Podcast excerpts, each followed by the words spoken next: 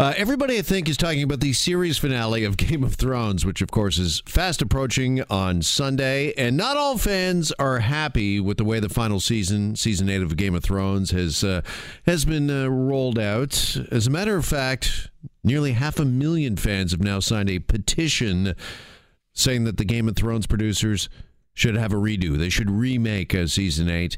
Here is our pop culture expert, Vicky Sparks. She joins us in studio to discuss further. Have you ever seen something like this before? No, I mean, this is taking passionate fandom to the next level. I get it. We've all loved TV shows, we've all loved series finales, we've all been disappointed by series finales, but the vitriol with which these fans are coming for creators uh, David Benioff and David Weiss is is pretty uh, outstanding. Okay, is it passion or is it something else we're seeing from these fans? Because I get being into a series and Yeah. into a show and, and loving it, and sometimes loving it so much that you're not happy with some of the choices. Absolutely. But then there's taking this to another level where it's like I'm demanding you remake this or you Yeah. redo this. Yeah, I think they really are taking it to the next level. Exactly as you said, we've all been disappointed. We've all thought, oh, gee, I kind of wish it had ended a different way. We've even maybe felt more passionately about that and, you know, talked about it with other people who watched the show the next day at the water cooler. And man, I loved this and I hated that. And gosh, what a show.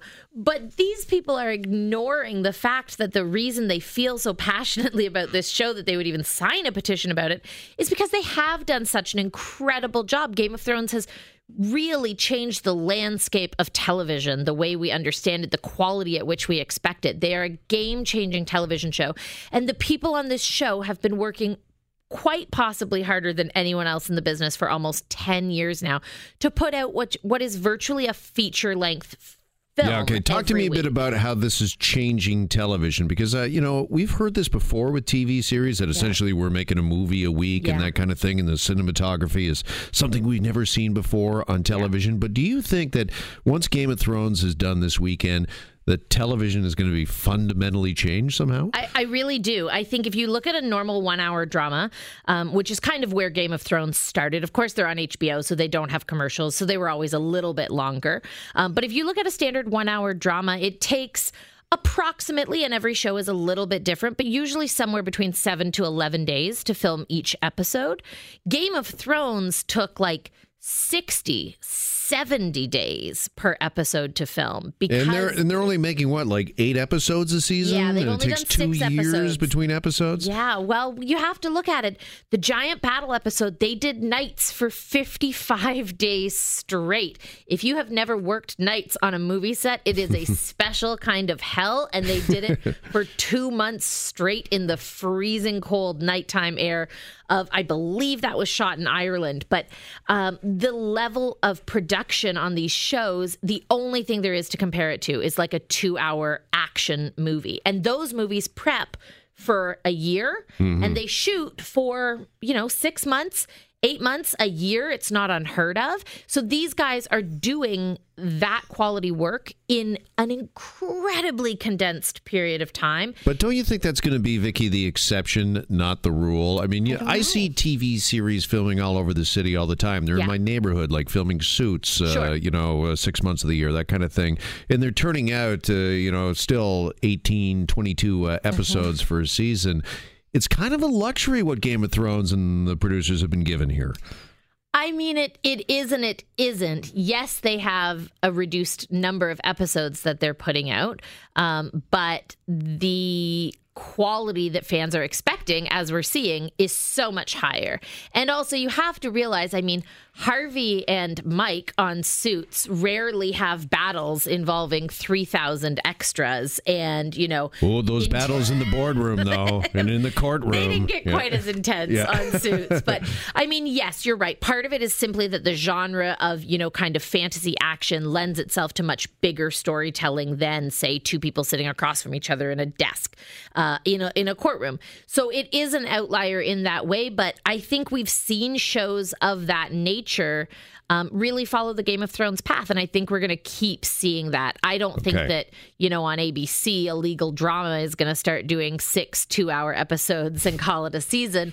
But uh, in, in, terms of fantasy and and uh, action and all of that, I, I think it's the way we're going to go. Okay, so what are fans? What are they upset about when it comes to season eight? Is it the fact that the the production, as we've been talking about, is so elaborate it, it hasn't quite been there for this final season? Or are they just not uh, happy with the storylines and with the characters? The they while there were some complaints about the giant battle that took an, an entire episode that it was too dark, that a lot of people had trouble watching it because simply the lighting was too dark. And the creators kind of responded and said that's really dependent on your TV, but they did film it kind of in the dark on purpose to create both a mood and to make it realistic of what it would have been like fighting a battle in the dark. yeah.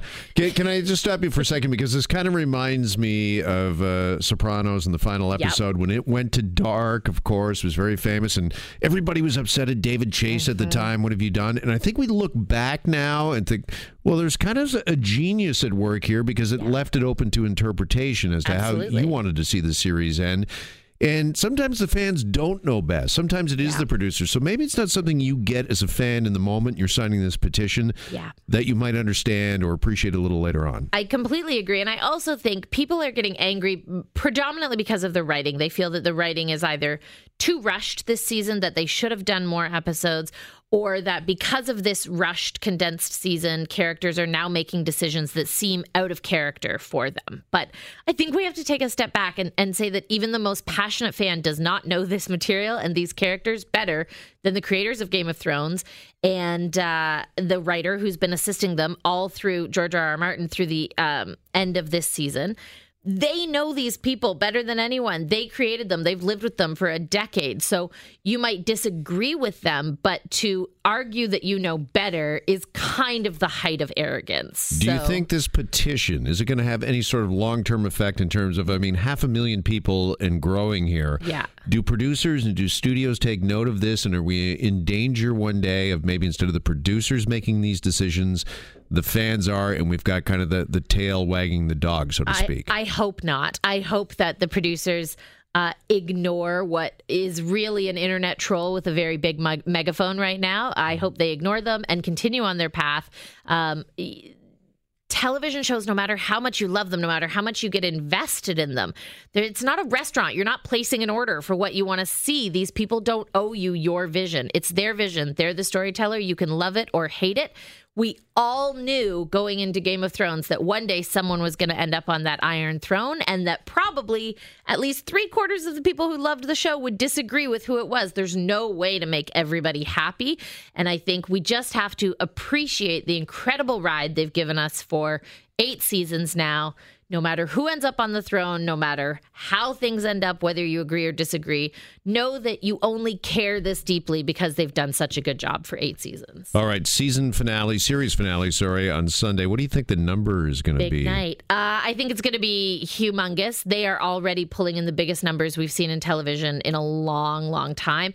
Uh, last Sunday's episode on HBO alone, and you have to remember a lot of people watch Game of Thrones illegally, either online sure. or with you know a buddy's HBO Go password. On HBO alone, they hit almost 20 million viewers. So 20 million legal viewers has to translate to at least 40 million if you include all of the sneakers. And 500,000 people who are so upset they won't watch. It, well, oh, they're going to watch. They're yes. 100% going to watch. and really, in terms of their viewership, 500,000 is a drop in the bucket. So yeah, scream you know, into the abyss. If they're going to be angry about anything, be angry about that Starbucks cup that ended up on set, okay? Right. At least yeah. that's a fair thing to be angry about. That's a full blown mistake, and they admitted it. Thank you, Vicky Sparks. Good to see you. you as always.